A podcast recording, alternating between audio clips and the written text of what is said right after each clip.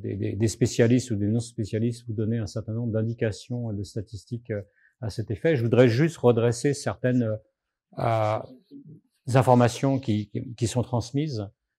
la première d'entre elles est qu'on meurt dans le monde actuellement plus de maladies infectieuses d'origine bactérienne, notamment dues à des diarrhées, que euh, de maladies euh, d'origine virale. Peut-être que le nombre de cas occasionnés par la Covid-19 changera quelque peu ces statistiques. Mais euh, retenez que euh, on meurt beaucoup plus de maladies d'origine dues à des bactéries qu'à des virus. D'accord? Même si ces dernières années, on a vu une récurrence beaucoup plus importante d'épidémies dues à des virus. Celle-ci, la Covid-19, qui, qui n'est plus une épidémie, qui est réellement une pandémie, mais euh, d'autres pandémies dues à un autre, à un autre virus, euh, syndrome euh, responsable d'un syndrome aigu respiratoire sévère, le numéro 1, euh, et puis le MERS, si vous vous rappelez euh, bien, qu'on appelle Middle East Respiratory Syndrome Virus. Mais il y en a eu d'autres. Il y a eu H1N1, si vous vous rappelez cette période-là. Il y a aussi des grippes aviaires dues à des H5N1. Donc on parle beaucoup actuellement de virus. Mais globalement, on meurt encore sur notre planète beaucoup plus de maladies bactériennes. Alors on pourra en discuter si vous voulez. Euh, il y a des raisons aussi très internes à cette discipline, c'est qu'on a beaucoup plus de virologues que de bactériologistes. On a beaucoup plus de virologues qui prononcés euh, sur leur thème et dire que les virus sont plus importants que les bactéries, que des bactériologistes, tout simplement parce que dans nos formations, on souffre en général de bien beaucoup plus et d'un manque de bactériologistes que de virologues. Alors, deuxième observation liminaire, c'est on observe plus d'agents infectieux d'origine zoonotique. Donc, ils sont exprimés sur un article ici euh, relativement récent publié en 2018 entre des collègues et, par des collègues et moi-même ici, donc d'origine zoonotique, c'est-à-dire qui ont un, un, animal réservoir, que des euh, agents infectieux à transmission vectorielle qui apparaissent ici. Alors, on vous parle beaucoup plus, ou on vous a parlé beaucoup plus d'agents infectieux à transmission vectorielle, notamment dans le cadre de la remontée d'un fameux moustique que vous devez connaître peut-être maintenant dans cette région, le moustique tigre. D'accord? Moustique qui peut euh, donc euh, Aedes euh, albopictus, qu'on appelle le moustique tigre, qui tente à remonter à partir de l'Europe du Sud vers l'Europe du Nord, hein, dans la région parisienne, et qui est susceptible de transmettre le virus de la dengue, par exemple, celui du chikungunya ou du Zika. D'accord. Deuxième observation, c'est que euh, si on, encore une fois, on vous parle beaucoup plus de maladies à transmission vectorielle, donc qui vont nécessiter un insecte vecteur pour la transmission. On pense au paludisme, par exemple, ou un arthropode. Donc euh, voilà, ce peut être euh, une tique, par exemple, hein, responsable de la maladie de Lyme. Donc si on en parle plus, sachez que tout de même, il y a beaucoup plus dans le monde aujourd'hui de maladies à transmission zoonotique, c'est-à-dire issues de l'animal et transmises soit directement à l'homme ou passant par un vecteur et transmises ensuite à l'homme. Leur source, c'est l'animal.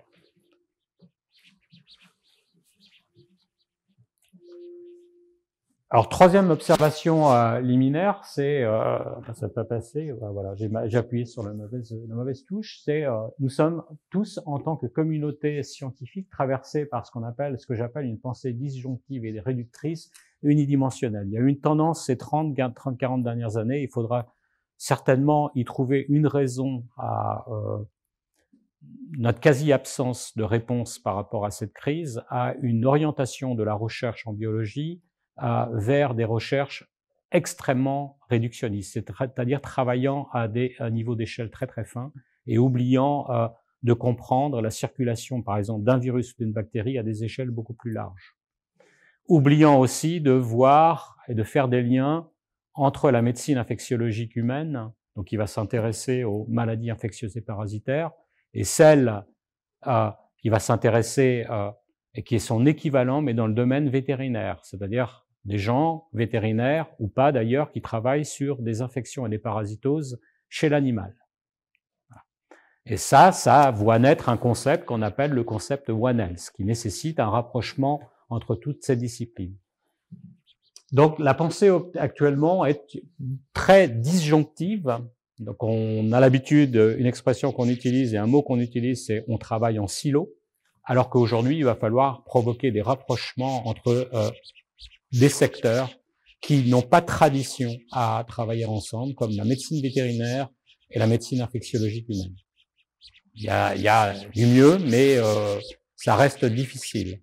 Euh, vous voyez tout le problème qu'il y a eu avec ce fameux Covid-19, enfin le virus qui est responsable du Covid-19. Le Covid-19, c'est la maladie, d'accord? Et le virus, c'est le SRAS-CoV-2, le virus qui est responsable de la maladie dite Covid-19. À pouvoir engager les laboratoires vétérinaires, pourtant capables de faire des analyses PCR. Ça, c'est une particularité franco-française. Alors, moi, je me situe pas du tout là. J'ai plutôt une approche euh, transversale. Hein. Je suis de formation parasitologue à l'origine, donc je suis pas médecin. Hein. Parasitologue, ingénieur agronome à, la base, et, euh, et de parasitologie et d'épidémiologie comparative. Ce qui m'intéresse, c'est pas de comprendre finement le virus, mais euh, d'essayer de comprendre un système infectieux tel qu'il fonctionne, c'est-à-dire avec ses hôtes, ses réservoirs, y inclut l'humain, le tout replacé sur une scène environnementale, c'est-à-dire dans un écosystème modifié par l'homme qui peut être une ville, mais d'une forêt euh, très profonde en Afrique, en Afrique centrale, par exemple. Et euh, quatrième observation, euh, nous sommes aussi traversés par ce qu'on appelle une connaissance perceptionnelle, c'est-à-dire que nous retenons, et notamment à travers euh, euh, la circulation de ces informations dans les réseaux sociaux, dans lequel, et on le sait très bien, on peut le calculer, combien de temps les gens restent sur une information. C'est quelques secondes, c'est 7 ou 8 secondes. C'est pas parce que je, là, je, je, je me dirige là directement vers les, les étudiants, c'est pas parce que vous avez lu trois lignes que vous savez. D'accord? Et donc, notre civilisation aujourd'hui est traversée par une connaissance perceptionnelle euh, qui fait qu'on retient euh, ces trois lignes. Or, vous voyez, euh, et vous verrez par la suite dans mon exposé, que tout le monde vous dit que le changement climatique est responsable de l'arrivée, de la progression d'un certain nombre d'agents infectieux en Europe. C'est absolument faux. Et c'est pourtant ce qu'on retient. C'est ce qu'on appelle de la connaissance perceptionnelle. Donc il faut aller véritablement au fond des choses. Et comment va-t-on au fond des choses en menant une approche comparative euh, et de synthèse?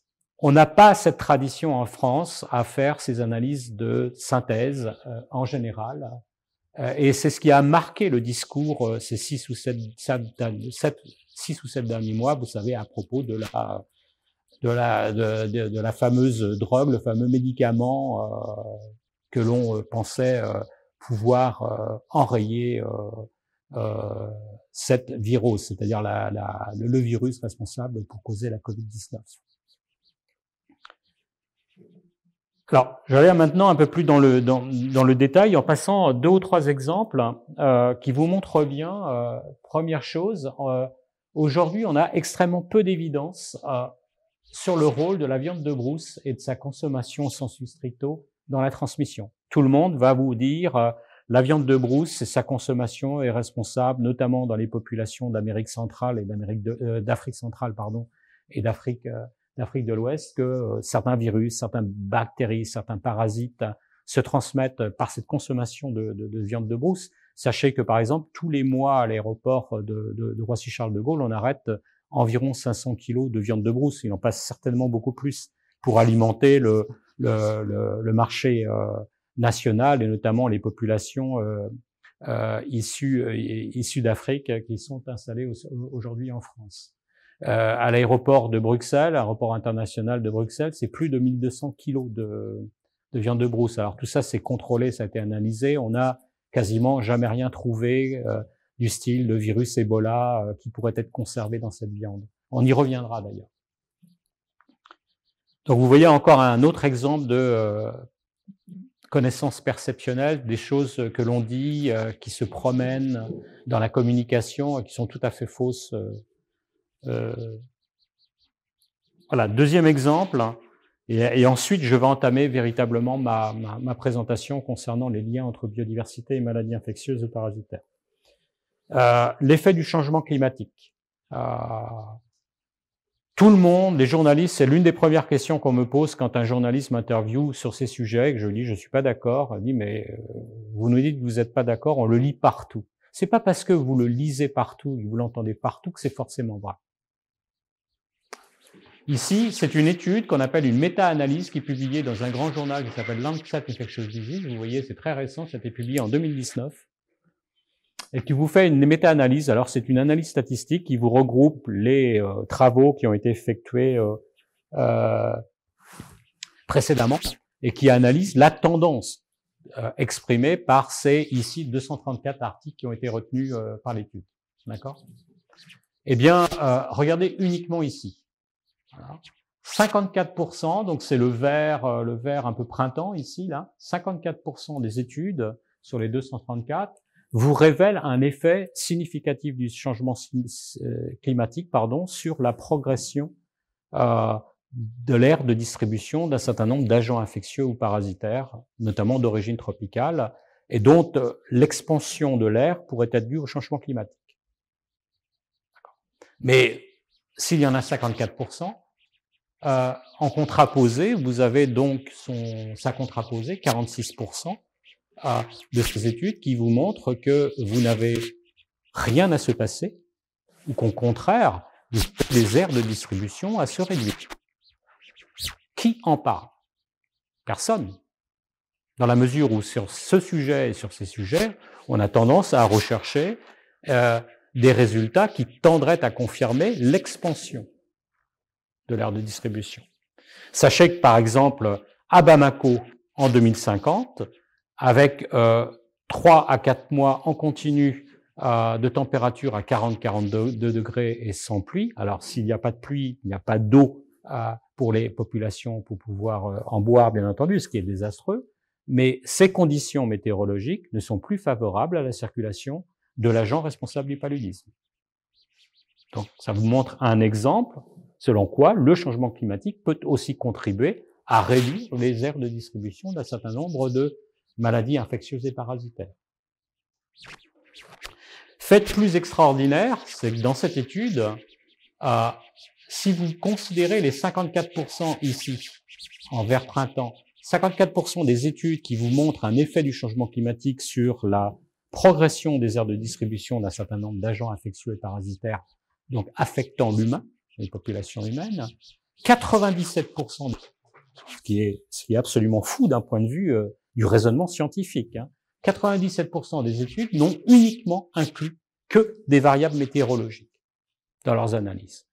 Les gens incluent dans leurs analyses des variables météorologiques comme la température, la pluviométrie, ah, ce peut être une pluviométrie, pluviométrie haute, basse, moyenne, etc., les radiations ultraviolettes, euh, l'humidité relative, et puis euh, en résultat d'analyse, il découvre que c'est l'un de ces paramètres qui est explicatif de la distribution de l'agent pathogène. D'accord. Mais la plupart des études n'ont pas confronté ces valeurs météorologiques, ces paramètres météorologiques, avec d'autres paramètres qui peuvent être extrêmement importants dans euh, la circulation de l'agent infectieux, comme des variables socio sociologique, anthropologique, économique, voire politique. Un État qui va euh, mettre de l'argent sur son service de santé, de, de, santé, de surveillance, de veille, sera bien plus efficace que celui qui ne le met pas. La même chose pour les soins. D'accord? Et donc, du coup, vous voyez qu'il y a une tendance sur ces sujets, un peu une tendance que moi j'appelle une dérive à exprimer des choses qui, à la lumière de la synthèse, se révèlent être pas tout à fait exactes par rapport au discours général.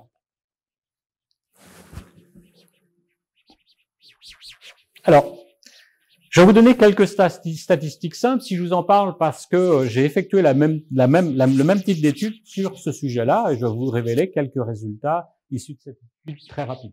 Alors, on connaît 2200 agents infectieux et parasitaires qui sont connus chez l'humain D'accord? Et, on, et euh, pour ces 2200 agents infectieux et parasitaires, donc certains vont être très sévères, vont se répandre dans les populations, vont être responsables pour occasionner des dizaines de milliers, des centaines de milliers, et dans le passé, plusieurs millions d'individus en être euh, affectés, hein, plusieurs millions de morts. Euh, d'autres, d'autres euh, n'ont pas tout à fait ces, ces, cette, cette morbidité ou mortalité, hein, bien entendu. Et sur ces 2200 agents infectieux, on, ne connaît, on a développé que 44 vaccins pour donc pour 44 agents infectieux en particulier. Juste pour vous donner une mesure. Sur ces 2200 agents infectieux, on, on, a des informations plus ou moins sérieuses sur 1420 d'entre eux. Et sur ces 1420 euh, agents infectieux, hein, pour lesquels on a des données, dont une, une, grande quantité ont pu apparaître, alors très très loin hein, euh, dans le temps, enfin loin dans le temps, c'est-à-dire il y a moins 10 000 ans en arrière, euh, euh moins 8000 ans avant Jésus-Christ, c'est-à-dire exactement au néolithique où l'homme va commencer à développer son agriculture, installer ses premiers élevages en Mésopotamie inférieure. Il va donc chasser les animaux sauvages pour en constituer les premiers animaux d'élevage, donc il va les rapprocher de lui. Il va développer les premières, euh, les premiers villages, les premières concentrations humaines, les premiers, euh, euh les, les, premiers bâtiments, les premières maisons, qui vont être aussi finalement des niches pour l'arrivée d'un certain nombre d'animaux commensaux de l'homme, hein, les rats, les souris, certains insectes, et il va commencer l'agriculture, donc il va manipuler les sols, il va euh, semer des plantes, il va les récolter, et donc à partir de là, il va acquérir des virus, des bactéries, des protozoaires, pourquoi pas des prions, à partir de cette naturalité-là. Sachez que par exemple, et on l'a complètement oublié euh, que euh, beaucoup d'agents infectieux, et en particulier beaucoup de bactéries, sont d'origine de la rhizosphère des plantes. C'est très curieux. Hein la bactérie responsable de la coqueluche a une origine issue de la rhizosphère des plantes. Et l'homme et l'animal l'ont capturée en manipulant des plantes à l'origine. Ça, on l'a complètement oublié. Les mycobactéries responsables à de la tuberculose, de la lèpre. Alors je vais vous parler euh, de, de, la maladie sur laquelle j'ai consacré mon travail ces 10 ou 15 dernières années, qu'on appelle l'ulcère de Buruli. Les mycobactériums sont issus euh, des zones marécageuses. C'est l'origine de ces microbes. Et l'homme, notamment dans les zones occidentales, en euh, utilisant euh, et recherchant la tourbe va être en contact d'un micro-organisme, un mycobactérium, qui va lui causer plus tard la tuberculose et chez l'animal la paratuberculose. Alors moi je viens d'une école de pensée à Montpellier en parasitologie qui est bien connue, où on nous parlait de barrières d'espèces. Je suis en train de vous dire aujourd'hui, 32 à 34 ans plus tard, pratiquement que tous les coups sont permis, puisque nous avons acquis dans notre histoire infectiologiques et épidémiologiques, des microbes qui sont issus du sol, qui sont issus du système de la rhizosphère des plantes, et notamment des plantes que nous avons commencé à cultiver. Alors, sur ces, euh, vous voyez, hein, j'y vais décrescendo, 2200, 1420. Euh, on connaît ensuite 360 agents infectieux et parasitaires qui sont relativement bien connus. Euh, sur ces 360 agents infectieux et parasitaires relativement, bien connus, 180 agents infectieux et parasitaires euh, sont nouvellement apparus ces 60 dernières années. C'est-à-dire que la science ou la médecine ne les connaissait pas et les a identifiés. C'est le cas du virus Ebola, c'est le cas du virus Nipah, c'est le cas d'énormément de bactéries, par exemple. D'accord? Euh, Donc, ce sont des, découvertes récentes. C'est-à-dire que l'entité euh, taxinomique, zoologique, n'était pas connue auparavant et elle a été décrite par la science et la médecine ces 60 dernières années et pour causer un certain nombre de pathologies infectieuses ou parasitaires. Mais de facto, l'agent, le microbe, lui, il, il, existe et il existait depuis la nuit des temps. Alors c'est ce qui sert à, à, définir ce qu'est une maladie infectieuse émergente. C'est un, un, une des explications de ce qu'on appelle une maladie infectieuse émergente. Donc sachez que ces 60 dernières années, 72 à 75% donc des 180 agents infectieux qui sont apparus nouveaux pour créer des épidémies et des cas et des foyers épidémiques dans les populations humaines, 72 à 75% d'entre eux ont une origine animale, avérée. Leur origine, leur source, c'est l'animal, que ce soit domestique ou l'animal sauvage. Donc si vous comparez ici par rapport à l'histoire infectiologique du genre humain à partir du néolithique et ces 60 dernières années, quel est votre premier constat?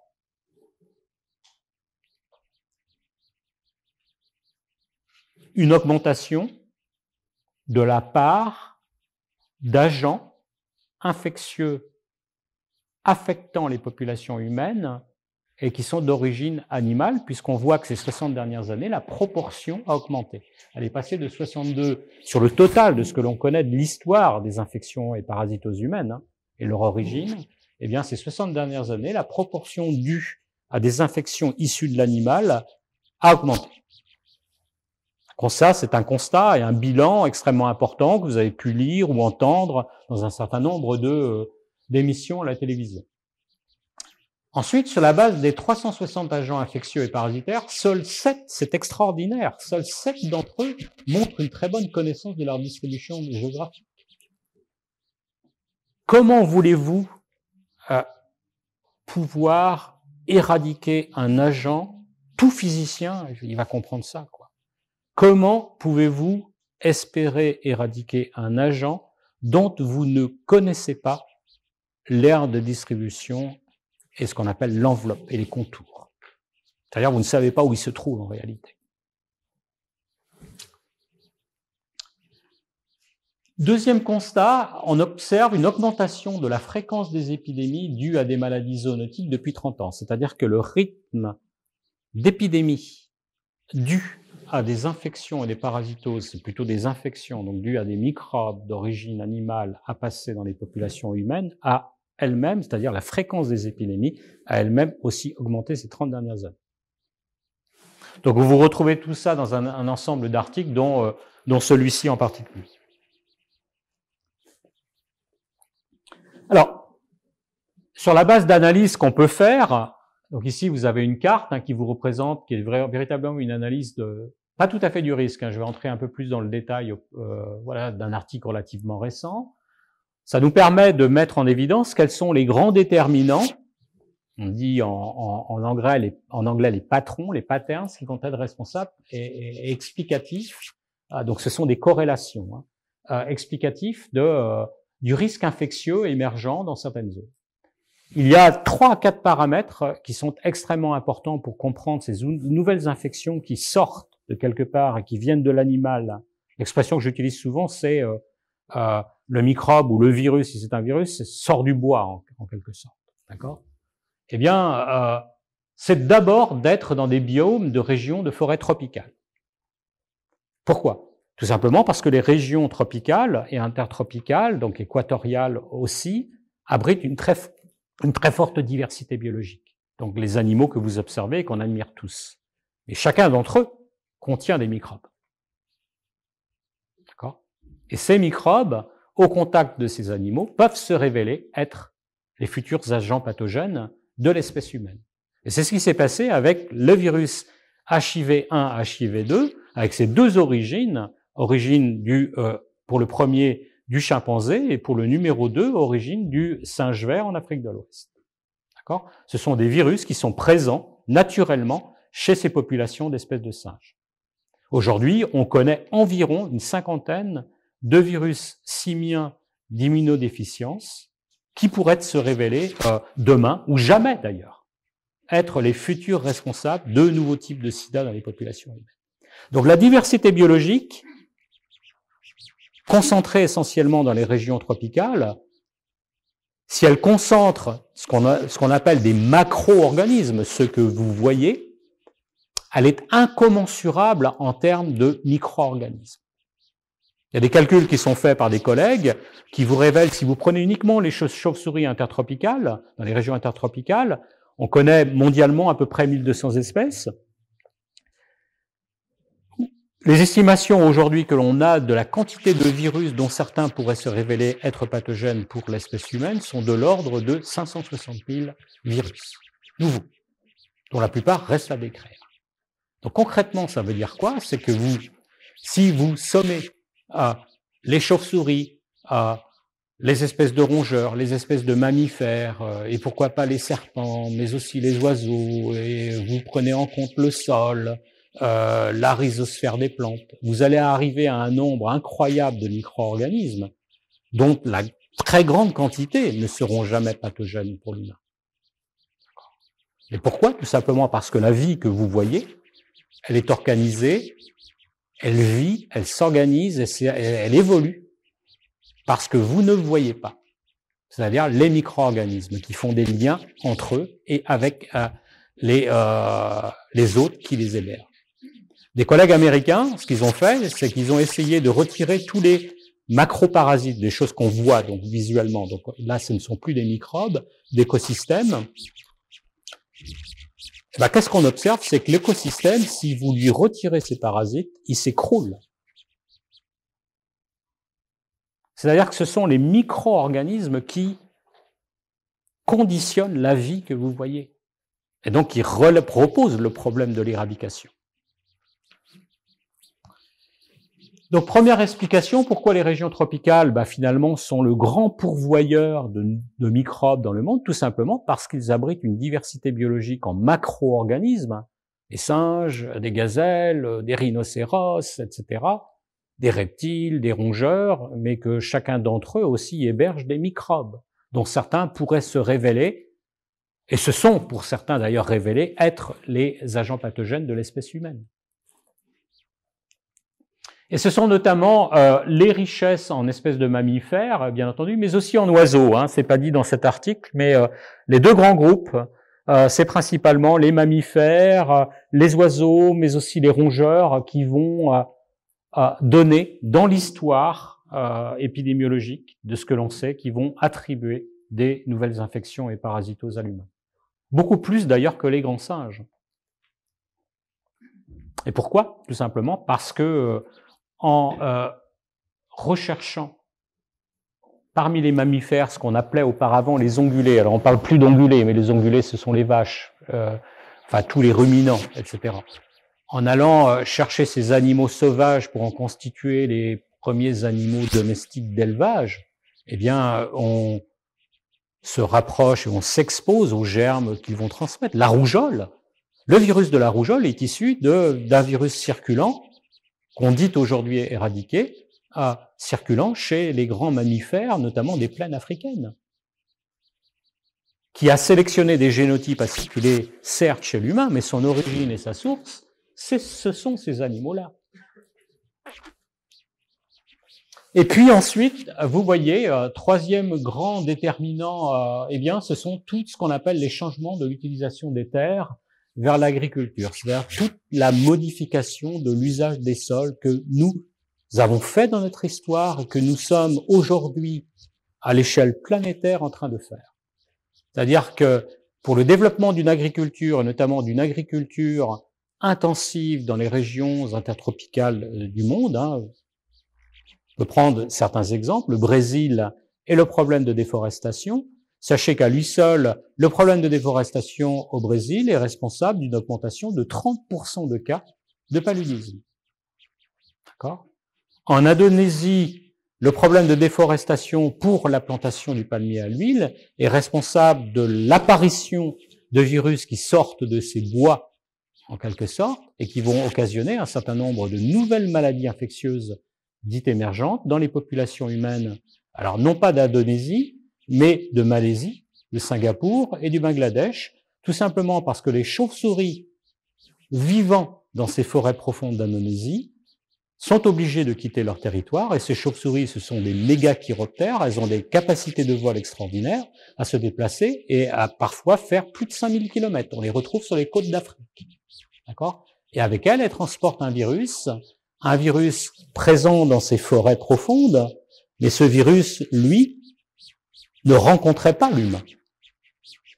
et que ces modifications d'usage des sols pour le développement d'une agriculture et ici la plantation du palmier à huile va chasser ces chauves-souris euh, qui vont venir se réfugier dans certaines fermes à Singapour, Malaisie, mais aussi au Bangladesh et transmettre ce virus tout d'abord pour le virus Nipah à des porcs, puis ensuite à l'humain.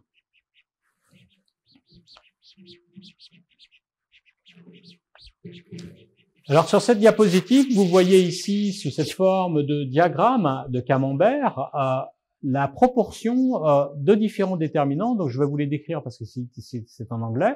Tout ce qui est en vert a à faire avec le développement d'une agriculture euh, et la modification d'usage des sols en réalité, et puis de ce qu'on appelle des procédés liés. D'accord? Vous voyez la part très importante globalement dans le monde qui est due à cette modification de l'usage des terres, tout simplement parce que l'homme s'expose à travers ses activités à quelque chose, à ces microbes.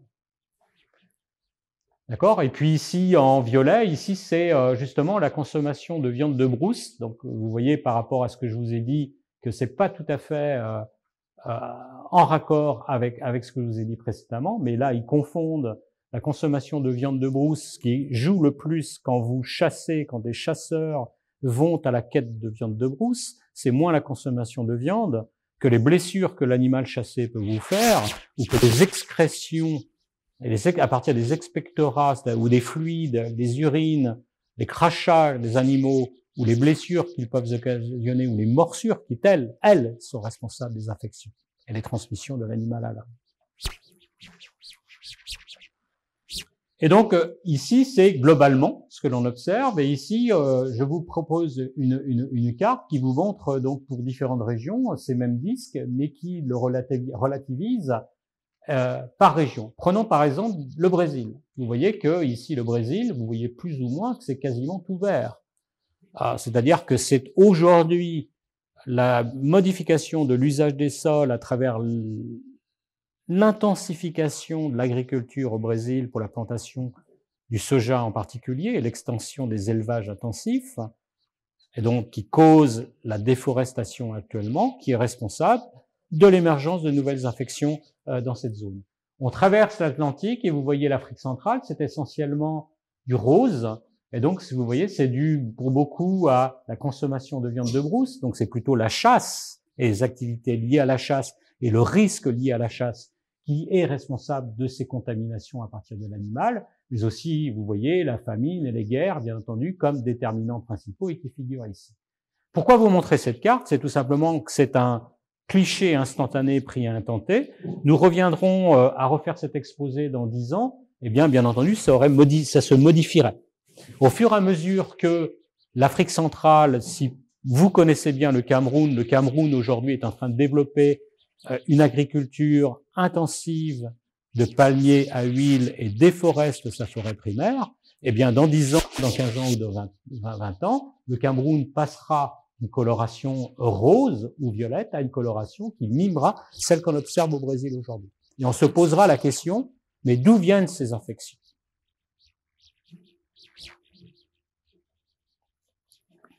Alors, il y a eu une prise de conscience véritablement ces huit, dix dernières années, notamment par euh, les systèmes euh, des Nations Unies, euh, l'OMS, différents programmes des Nations Unies, qui vous montrent bien, qui dessinent, voilà, ces, ces, iconographies assez fantastiques pour les exprimer au public. Voilà, quel facteur favorise l'émergence des zoonoses, maladies transmises des animaux aux êtres humains? Vous voyez le changement la déforestation et d'autres changements d'affectation et d'usage des sols figurent parmi l'un des principaux. Ah, le commerce mal réglementé et illégal de la vie sauvage, lui aussi, parce que c'est en partie lui qui est responsable de cette pandémie à Covid, du moins de ce que l'on sait. Ah, ce virus est issu en particulier ah, de pangolins, pangolins extraordinairement chassés en Asie du Sud-Est. D'ailleurs, les Chinois ont commencé à chasser ces pangolins. On en trouve trois espèces aussi en Afrique à organiser tout un système pour extraire les pangolins et les diriger vers la Chine aujourd'hui. Ah, et donc, en chassant ces pangolins, pangolins qui vont être mis dans des conditions euh, horribles dans les villages, en attente des camions qui vont les convoyer vers la Chine, sachez qu'un plat de viande de l'équivalent de 1200 euros. Hein. Donc c'est un mets euh, très apprécié par ces populations. mais surtout en mettant euh, en relation un pangolin dans ces marchés dits humides, euh, wet market, à proximité d'autres espèces. Alors vous pouvez y rencontrer des serpents, des grenouilles, euh, des rats, d'autres rongeurs, parfois des singes. Vous favorisez aussi une coexistence d'espèces, mais vous favorisez aussi la transmission de virus qui sont issus d'espèces qui vivent au plus profond de ces forêts. Voilà. Et vous favorisez la transmission des virus qu'ils transportent à d'autres espèces, mais aussi aux individus éleveurs, vendeurs et acheteurs de ces produits. Et vous voyez, d'autres euh, facteurs sont aussi responsables, je vous l'exprimais au préalable, l'agriculture intensive et l'élevage d'animaux, on va y revenir, et puis les changements climatiques sur lesquels moi je suis, et pas à la lumière de, de, de résultats précédemment euh, euh, révélés et montrés, là, euh, le changement climatique n'est pas le facteur essentiel et primordial et le principal dans l'émergence de ces nouvelles infections. Donc ici, je passe tous ces détails, c'est tout simplement les déterminants différents qui sont analysés par ces auteurs, euh, voilà, et qui les euh, donnent leur puissance euh, ici dans euh, l'effet d'émergence de nouvelles infections. Peu importe. Alors, on connaît un certain nombre de déterminants, bien entendu. Hein, ils peuvent être sociologiques, anthropologiques, économiques, politiques, etc. Certains d'entre eux sont listés ici. Donc, ces auteurs que nous avons repris dans un document que vous pouvez d'ailleurs télécharger euh, sur Google. Vous tapez euh, Guégan, mon nom, le port et Guégan, vous allez avoir ce rapport qui est un rapport officiel de l'État que l'État français nous a commandé en 2011 sur ces fameuses euh, menaces sanitaires euh, à maladies infectieuses émergentes, hein, lorsque nous étions au Conseil de la santé publique.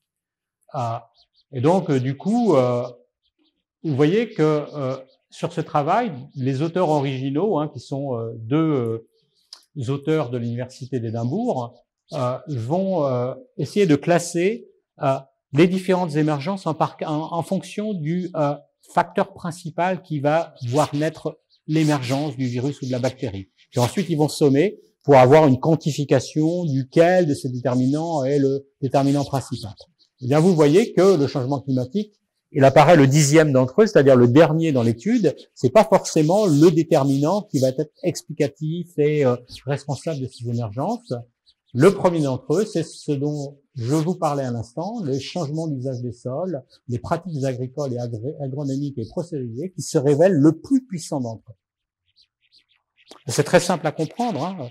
Tout simplement, à travers les activités les pratiques humaines d'agriculture et notamment de déforestation. C'est ce qui s'est passé euh, chez nous à partir du 9e siècle et plus tard, hein, avec des moines, les moines cisterciens notamment au 9e siècle. Eh bien, euh, ils ont réveillé en déforestant, ils ont réveillé euh, les premiers microbes abrités par ces animaux, abrités, abrités dans la terre ou abrités dans, dans, dans les systèmes de la rhizosphère de certaines plantes. Mais c'est ce que l'on observe aujourd'hui, mondialement dans cette zone tropicale. Alors il y a d'autres déterminants, mais ça demanderait. Euh, alors je fais un cours. Euh, vous voyez, à chaque fois, je consacre plus de 6 heures sur chacun des déterminants. Je vais me concentrer sur le premier parce qu'il est très lié à, à la, diversité biologique, bien entendu. Donc vous pouvez trouver ce, ce rapport euh, sans problème en tapant sur, sur, un moteur de recherche au Conseil de la santé publique, le port et Guégan, maladie infectieuse émergente. Alors ça, on le sait longtemps en fait. Hein, euh, voilà, ça c'est un, un, rapport de la FAO qui date des années 60 et qui essaie de mettre un peu en musique comment ces maladies euh, apparaissent dans les populations humaines, quelle est leur genèse, leur origine et comment elles se transmettent. Et vous voyez que bah, plusieurs facteurs en sont responsables. La croissance de population, c'est formidable pour un agent infectieux que de lui proposer une population euh, gigantesque et, en, et bien concentrée. Donc plus la population humaine, la démographie humaine sur Terre euh, augmentera, plus vous apporterez de la ressource pour ces infections que nous tentons de combattre.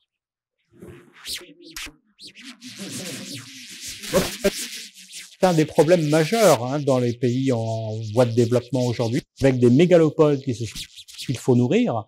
Et donc dans les zones euh, ultra-périphériques comme Bangkok ou Manaus, on y développe quoi? L'agriculture, euh, l'élevage intensif. Si vous visitez Manaus, vous allez constater en sortant de Bangkok euh, l'élevage de canards, de poulets, de porcs.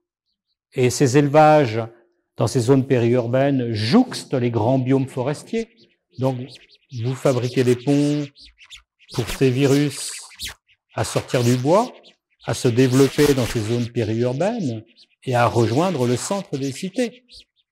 Et après, on se pose pourquoi toutes les infections que nous avons vues ces dernières années nous viennent essentiellement d'Asie du Sud-Est. Vous avez déjà des éléments de réponse. Alors, on le sait depuis, depuis, depuis très longtemps, en réalité. Alors, dans une analyse assez récente, hein, qui un peu mime l'analyse euh, que je vous ai présentée sur changement climatique et, maladies infectieuses, et maladies infectieuses, hein, vous vous rappelez, où finalement euh, la méta-analyse vous révèle que, euh, eh bien, euh, changement climatique n'est pas forcément le déterminant principal à l'apparition de ces nouvelles maladies infectieuses. On a un peu refait la même étude, euh, et moi je l'ai commencé en avril 2018. Donc je l'ai commencé avant euh, l'autre étude, j'en avais pas connaissance et cet article a été assez bloqué euh, euh, par les journaux pendant très longtemps. On a réussi quand même à le publier. Et on révèle quoi dans cet article? Bah, Finalement, je ne vais pas vous donner tous les détails de cet article, on sait très peu sur ce sujet. Extrêmement peu de choses. et pourquoi? Tout simplement parce que les gens vont emprunter le sujet, forêt, déforestation et maladies infectieuses émergentes, et ils vont travailler à rechercher un animal qui pourrait être le porteur d'un virus, mais ils n'étudient pas le virus. Ou alors les virologues vont rechercher des virus chez des animaux, mais ils ne vont pas travailler dans le contexte d'une forêt qui est en train d'être déforestée. Et donc du coup, il y a un travail dans la littérature scientifique qui se produit actuellement, c'est-à-dire qu'on va utiliser un peu des mots-clés. C'est ce que révèle cet article au même titre que changement climatique et maladies infectieuses, mais si on traite de forêt, diversité biologique, déforestation euh, et maladies infectieuses émergentes, et on s'aperçoit traite réellement du. Alors je vais vous en présenter une ou deux. Et encore une fois, là, c'est un des biais actuels de, de, de la recherche, c'est-à-dire d'emprunter des mots-clés, de les prononcer dans le titre et dans le résumé, et quand vous lisez l'article, eh bien, il ne traite absolument pas à, de ce à quoi il était censé ou il a annoncé euh, euh, être euh, ou devoir travailler. Alors dans cet article, on présente donc là véritablement une, une analyse de facteurs de risque, euh, tout simplement parce qu'on s'intéresse aux mêmes paramètres que dans la cartographie précédente du travail d'Allen que je vous ai présenté, mais on va considérer aussi d'autres paramètres, qui est la densité humaine. On va s'intéresser à l'intrusion humaine pour la chasse, euh, euh, à la chasse d'animaux en particulier, mais aussi le niveau de pauvreté. Et donc on est véritablement là sur une analyse de risque et on s'intéresse à ce qu'on appelle du danger, à de l'exposition humaine par rapport à un danger, et puis à des problèmes de vulnérabilité. Une population pauvre, mal nourri, sera toujours beaucoup plus sensible à une infection qu'une population bien nourrie. Et donc tout ça, ça forme un cocktail à haut risque qui vous permet de, mieux définir des zones euh, du monde, vous voyez, euh, qui où sont aujourd'hui concentrés euh, les risques sanitaires à maladies infectieuses émergentes par une coexistence d'un aléa très fort en diversité biologique importante, dont en micro-organismes euh, qui pourraient se révéler des futurs pathogènes pour l'espèce humaine, mais aussi parce que euh, les grands biomes naturels sont agressés par les activités humaines. C'est ce qu'on appelle ici euh, l'intrusion humaine, notamment pour le développement de l'agriculture, vous l'aurez compris. Et puis que, eh bien, on a toujours des niveaux de pauvreté quand même assez importants pour les personnes qui visitent le monde intertropical, mais pas que d'ailleurs. Eh bien, euh, euh, on a des niveaux de pauvreté qui sont quand même considérables aujourd'hui. Et donc tout ça, ça forme un lit euh, fantastique pour la transmission infectieuse. Alors ça, ça a été repris par un journal qui s'appelle Jeune Afrique, hein, qui m'avait interviewé euh, en mai ou juin, où ils ont redéfini la carte de manière plus précise pour pointer les zones véritablement. Ces zones. Donc vous voyez, on arrive à des choses quand même un peu euh, un peu précises hein, dans l'espace. Hein. C'est-à-dire les zones où on a une coexistence de forte diversité biologique en macro-organismes, dont en microbes. Euh, les populations de pénétrer dans ces écosystèmes, de détruire ces écosystèmes, activités simples de recherche, de développement de ressources. Et puis, euh, sont aussi les populations les plus pauvres du monde. Sachez que par exemple, les, la pandémie à, à, à, coronavirus, donc celui-ci responsable de la Covid-19, des collègues américains euh, qui travaillent sur, exactement sur ces sujets, il y a deux ans, ils ont publié, attention, ils ont averti d'ailleurs les services de sécurité américains, attention, on est à fort risque d'une émergence d'un coronavirus à partir du marché de Wuhan en Chine. Oui.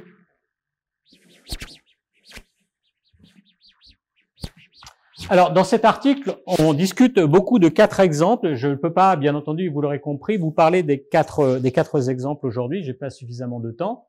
D'accord? Euh, Le virus à Nipah, hein, je vous en ai déjà parlé, transmis par des chauves-souris. Les chauves-souris, euh, les, les, les chauves-souris qui sont des mégachiroptères, des véritables voiliers, euh, à cause de la déforestation en Indonésie, quittent ces territoires et viennent se réfugier euh, à Singapour, en Malaisie, au Bangladesh, et propage de part en part un virus qui s'appelle le virus Nipah, et qui, lui, est responsable en taux de mortalité, donc c'est la proportion entre le nombre de morts divisé par le nombre de personnes atteintes, d'accord? Eh bien, c'est de l'ordre de 60 à 72% D'accord? Si vous faites référence au fameux Covid-19, enfin au virus Covid-19, vous êtes euh, bien, bien, bien plus bas en termes, en termes de, taux de létalité. Donc des monstres, ce que j'appelle des monstres de foire à circuler dans le monde, il y en a de bien plus dangereux. Ensuite, on discute bah, des SIV, hein, qui sont de la source des euh, HIV humains. Hein. Je vous le répète, il y a deux types de HIV, HIV1 et HIV2. Le plus répandu, c'est le HIV1, issu euh, euh, du chimpanzé en Afrique centrale. Et puis le paludisme, euh, dont on pensait que le, la, la, progression du paludisme en Afrique euh, a, a, été due par la pratique de la déforestation dans certaines zones. Mais de facto, c'est ce qu'on est en train de révéler aujourd'hui sur le continent sud-américain. Très très clair pour la partie amazonienne au Pérou, par exemple. Et donc, je vais me concentrer sur une mycobactérie hein, euh, sur laquelle j'ai travaillé, qui est Mycobacterium ulcerans. Alors, tout ça, ça a fait l'objet de controverses dans, la, dans, la, dans, euh, dans les médias, euh, médias euh, télévisuels, médias, les journaux, en disant oui, mais ce ne sont que des corrélations. la corrélation n'est pas une preuve de causalité, c'est-à-dire démonstration que la cause est bien responsable de, pour causer ses conséquences. Donc, je vais vous montrer l'un des exemples aujourd'hui qui existe sur la base du travail qu'on a pu effectuer à la fois en Afrique centrale et en Guyane française, d'une maladie qu'on appelle l'ulcère de Borroli, et dans lequel on a essayé de décortiquer les mécanismes, et qui est l'un des exemples euh, à notre connaissance aujourd'hui qui essaie de décortiquer finalement les phénomènes en cascade qui vont se produire pour provoquer ces émergences. Alors pour les trois autres exemples, hein, il y a toujours euh, des explications un peu différentes, mais c'est toujours un peu le même mécanisme. Donc concentrons-nous sur l'ulcère de Borroli, euh, qui est dû à une mycobactérie, Mycobacterium ulcerans. Je vais vous montrer les dégâts que ça peut faire. On en a en, on en, a en France d'ailleurs. Euh, j'ai remarqué que Santé publique France, anciennement INVS, ne, ne, ne répertoriait pas cette maladie tropicale dans les registres euh, des maladies infectieuses et parasitaires françaises. On a entre 5 et 10 cas en Guyane française. On en a beaucoup plus en Afrique. Hein, c'est une maladie à la fois négligée et émergente. Eh bien, euh, de Borroli, ça vous donne ça. C'est une mycobactérie que les gens vont contracter au contact de l'eau. Plutôt aujourd'hui, on sait de l'eau stagnante, les marécages, mais rappelez-vous ma petite histoire sur l'origine des mycobactéries, dont en infectiologie euh, médicale, on a oublié les origines eh bien, ce sont toutes les eaux, euh, les zones humides plutôt lentes, marécageuses ou de tourbières. eh bien, dans le monde intertropical, vous avez encore des mycobactéries qui se développent. Ici, c'est Mycobacterium ulcerans qui va, une fois que les gens la contractent, cette mycobactérie, on ne sait pas tout à fait comment. Il y a eu une supposition et des travaux qui ont été faits ont démontré qu'il y avait une transmission par des insectes vecteurs. Ici, ce sont des punaises, dont on peut trouver des punaises extrêmement grandes par rapport à ce qu'on connaît en Europe, bien entendu, euh, dans les zones intertropicales. Mais tous les spécialistes de ces punaises vous disent qu'elles ne piquent pas. Donc il y a déjà un problème sur la compréhension de la transmission de cette, de cette infection euh, à la population humaine. Et donc ça vous provoque ce qu'on appelle un ulcère, hein, un premier nodule, euh, et puis ensuite l'ulcère se développe tout simplement parce que la bactérie possède un plasmide, donc c'est euh, voilà l'ADN euh, du plasmide qui va produire un peptide euh, et qui est une mycolactone qui va venir brûler, euh, je fais court, brûler l'épiderme et le derme humain et courir un peu comme un feu bactérien que vous pouvez observer à certaines périodes de l'année sur votre pêcher. Si vous avez un pêcher à la maison, vous voyez quelquefois que les feuilles commencent à, voilà, à être nécrosées, etc. Ben, c'est un peu le même phénomène. Donc il n'y a pas encore très longtemps, hein, eh bien la seule manière d'enrayer la progression de l'ulcère, euh, eh c'était de, pratiquer la, chirurgie et de, euh, voilà, de, couper les membres. Euh, voilà. Aujourd'hui, on est capable, à, part de l'antibiothérapie, même s'il y a de la résistance, à, voilà, à soigner ces gens. Par exemple, cet enfant hein, qui s'était présenté à, à l'OMS, guéri, il a été guéri, hein, bien entendu. Donc ça, c'est typiquement le genre d'infection que vous pouvez trouver sur certains terrains tropicaux et notamment africains, mais je vous le répète, la maladie est présente euh, euh, euh, en Guyane. Donc vous, vous avez d'autres voilà d'autres d'autres formes voilà hein, comment ce que ça peut ça peut ça peut ça peut donner et donc il y a un premier nodule et donc les gens qui ont commencé à travailler sur ça se sont dit mais ce nodule correspond à phénomène de piqûre par par par des punaises. En réalité, quand j'ai mis en place les, les programmes donc financés euh, euh, par euh, des laboratoires d'excellence auxquels j'appartiens, qui sont ici, et puis euh, nous avions eu un, financement par l'Agence nationale de la recherche, pardon, et euh, avec, avec certains étudiants, vous en avez ici deux qui sont sur le terrain tropicaux ici en, en, Cameroun et ici en Guyane française. On s'est rendu compte quand on fait une analyse sérieuse avec une approche euh, d'échantillonnage comme le font les écologues. Euh, D'accord, on va pas s'amuser à chercher uniquement euh, l'insecte qu'on soupçonne être le vecteur, mais on va tout prendre. Eh bien, vous vous apercevez de quoi? C'est que cette mycobactérie, elle est partout.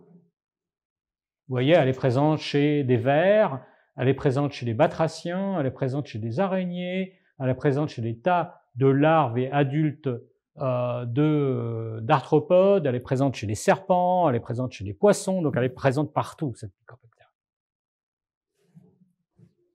Donc ici, le, ça vous donne, c'est euh, ici c'est euh, la concentration euh, que vous pouvez rencontrer euh, chez différents groupes euh, animaux. Les punaises sont ici, vous voyez, et donc d'autres groupes peuvent encore plus concentrer cette mycobactérie. Alors, il y a peut-être des microbiologistes là, il y a tout, euh, tout des concepts qui sont sortis il y a, il y a, il y a un certain nombre d'années, euh, euh, voilà, qu'on appelle euh, l'hypothèse de base baking, everything is everywhere, tout simplement parce que la tendance, la tendance des microbiologistes a été euh, pas pratiquer un échantillonnage comme le font les écologues, c'est-à-dire d'aller voir un endroit, de faire des prélèvements. Et, mais quand on élargit l'espace de ces prélèvements, on s'aperçoit que le microbe qu'on soupçonnait être ponctuellement présent à un endroit peut être plus largement distribué, ce qui est le cas pour cette mycobactérie. Fait extraordinaire, hein, sur ces programmes-là et en travaillant avec des médecins, moi, les médecins m'ont toujours embêté, embêté mes étudiants et mes postdoctorants d'aller chercher cette mycobactérie au fin fond des forêts primaires d'Afrique centrale. Ils m'ont toujours dit, on saurait si la mycobactérie était présente parce qu'il y aurait des cas. Mais il y a une distinction entre le microbe et euh, l'infection euh, ou la parasitose que ce microbe ou ce parasite peut occasionner en population. Et donc la mycobactérie, elle est bien au fin fond des forêts les plus profondes d'Afrique.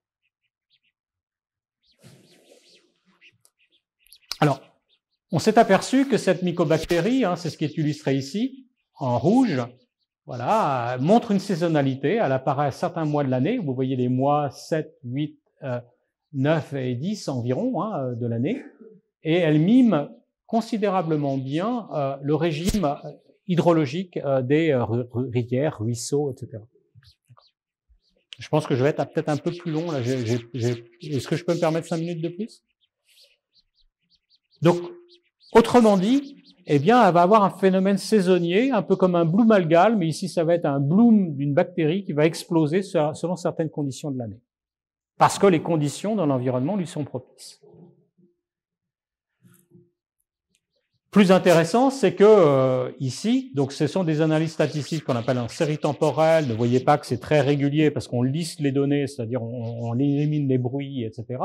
Que euh, la dynamique de propagation et d'évolution de la mycobactérie dans les milieux aquatiques, eh bien, elle est à quelques semaines ou quelques mois, c'est ce qui est illustré ici, euh, et elle précède l'apparition des cas ici au Cameroun.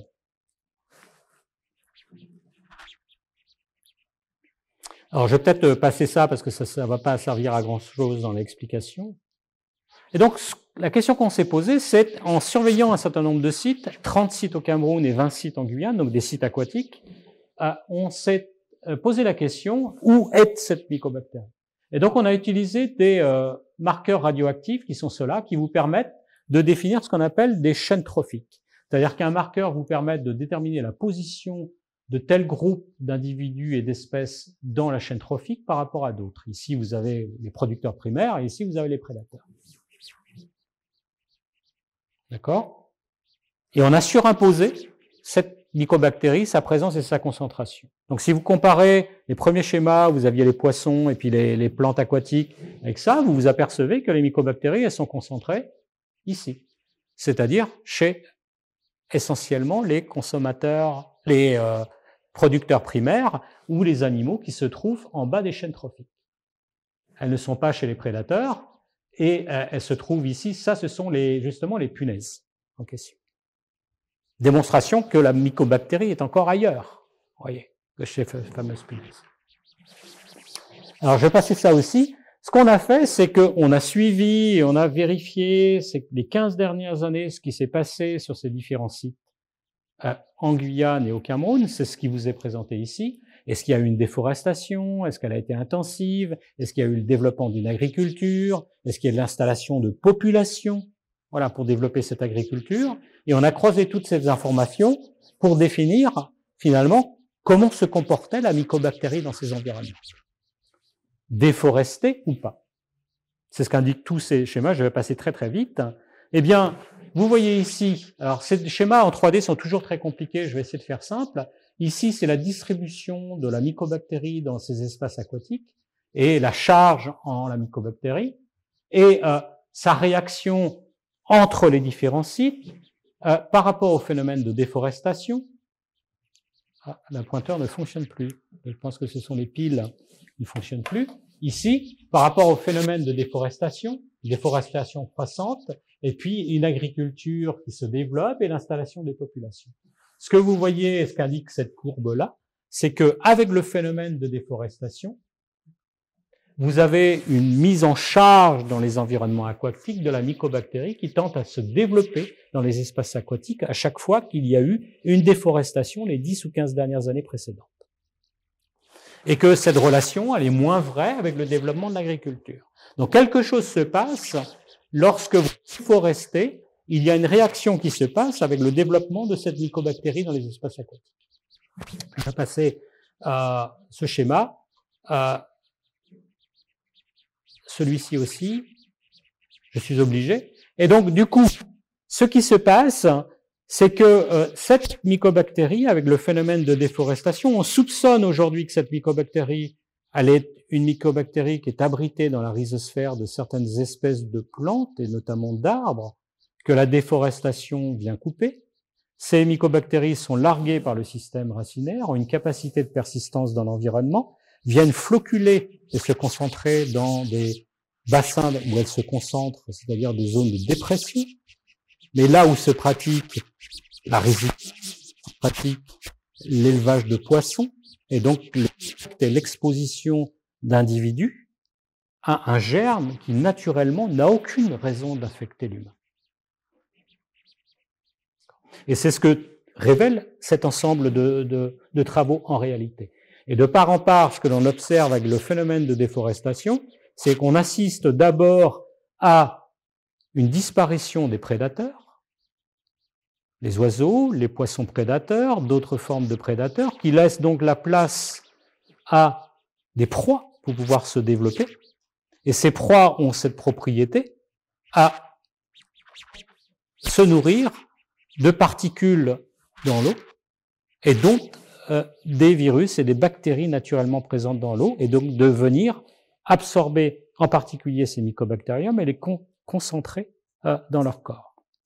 Et euh, deuxième observation, c'est que cette mycobactérie, eh bien, elle va profiter des exosquelettes, notamment des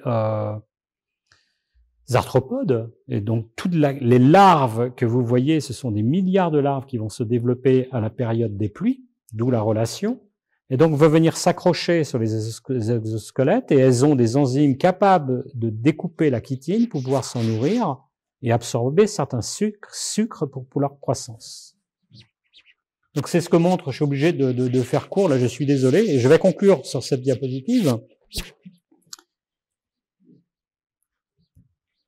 Ici, ce sont des cartes de Bangkok, d'accord, qui vous montrent, alors la ville est ici, d'accord, Bangkok est là, donc vous avez la Thaïlande, et au fur et à mesure que vous vous déplacez donc de, de, de Bangkok, donc ici, c'est en noir, au fur et à mesure que vous vous déplacez du centre de Bangkok, la densité de population diminue, bien entendu, concentration au centre de Bangkok, mais au fur et à mesure que vous vous écartez de Bangkok et que vous passez dans ce qu'on appelle ces zones périurbaines qui sont illustrées justement ici, là et là, où se pratique l'élevage et l'agriculture, vous concentrez euh, des fermes avec des canards, des poulets, des euh, porcs euh, pour cette région du monde. et donc aussi, vous êtes en train de développer des foyers d'infection pour de nouveaux virus qui pourraient être présents naturellement dans ces grands biomes naturels, des forêts primaires ici d'Asie du Sud-Est et que vous rencontrez ici. Donc avec le développement d'une agriculture qui est en train de pénétrer dans les micro, dans les biomes euh, forestiers ici d'Asie du Sud-Est, mais d'Afrique, vous mettez en exposition à la fois des animaux et des humains avec des microbes complètement inconnus qui seront révélés être les futurs responsables de nouvelles infections et pandémies humaines, mais qui sont légions dans cette diversité biologique. Et donc ici, ce sont quelques scènes qui vous illustrent certains facteurs de risque. Euh, euh, voilà, la pratique de la chasse, comme je vous l'ai dit, mais pas la consommation de viande de brousse, mais vous voyez, il utilise un couteau, un couteau. Donc par la blessure, il peut mettre en contact le sang de l'animal euh, et le sang de l'individu humain et permettre le passage du, du germe microbien ou du virus de l'un à l'autre. Et c'est exactement comme ça que le sida est né en réalité. Donc je vais peut-être terminer là, peut-être sur cette diapositive. Euh, ici, vous voyez euh, des chauves-souris qu'on ne voit pas dans la canopée. Ici, vous voyez des porcs. Et sur cette toile, vous voyez des taches probablement noires. Eh bien, ce sont les crottes et donc l'urine des chauves-souris qui viennent tomber sur ce euh, voilà sur ce toit hein, en toile et qui viennent donc tomber dans euh, cet espace où l'on où l'on pratique l'élevage de porcs. Et donc, euh, vous voyez la mise en rencontre d'urine ou de fesses de ces chauves-souris euh, venant rencontrer des porcs et donc permettant la transmission de ce virus par cette voie-là. Donc, je vais arrêter, hein, parce qu'au départ, j'ai fait trop long et euh, je me suis pas rendu compte. Donc voilà, je vais terminer là et je, on va probablement ou certainement passer à, à, à quelques questions. Euh. Donc, c'est un sujet qui est très peu étudié. Euh, Sachez que à chaque fois qu'il y a une épidémie ou une pandémie, euh, eh bien, euh, il est déjà trop tard, car vous aurez bien compris que ce sont des phénomènes qui sont en amont qui interviennent, et ce sont les activités humaines aujourd'hui qui se pratiquent à l'échelle mondiale qui vont chercher finalement les virus là où ils sont et qui les ramènent à nous, et que euh, il est trop tard quand l'épidémie se réalise et que surtout la pandémie s'est développée un virologue, il a absolument besoin que le virus soit sorti du bois pour pouvoir l'étudier. D'accord? Il est déjà trop tard.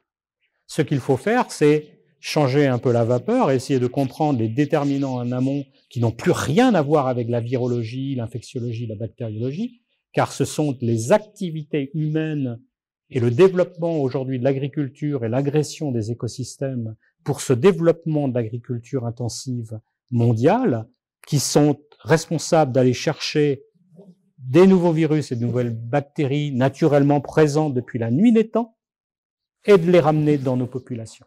you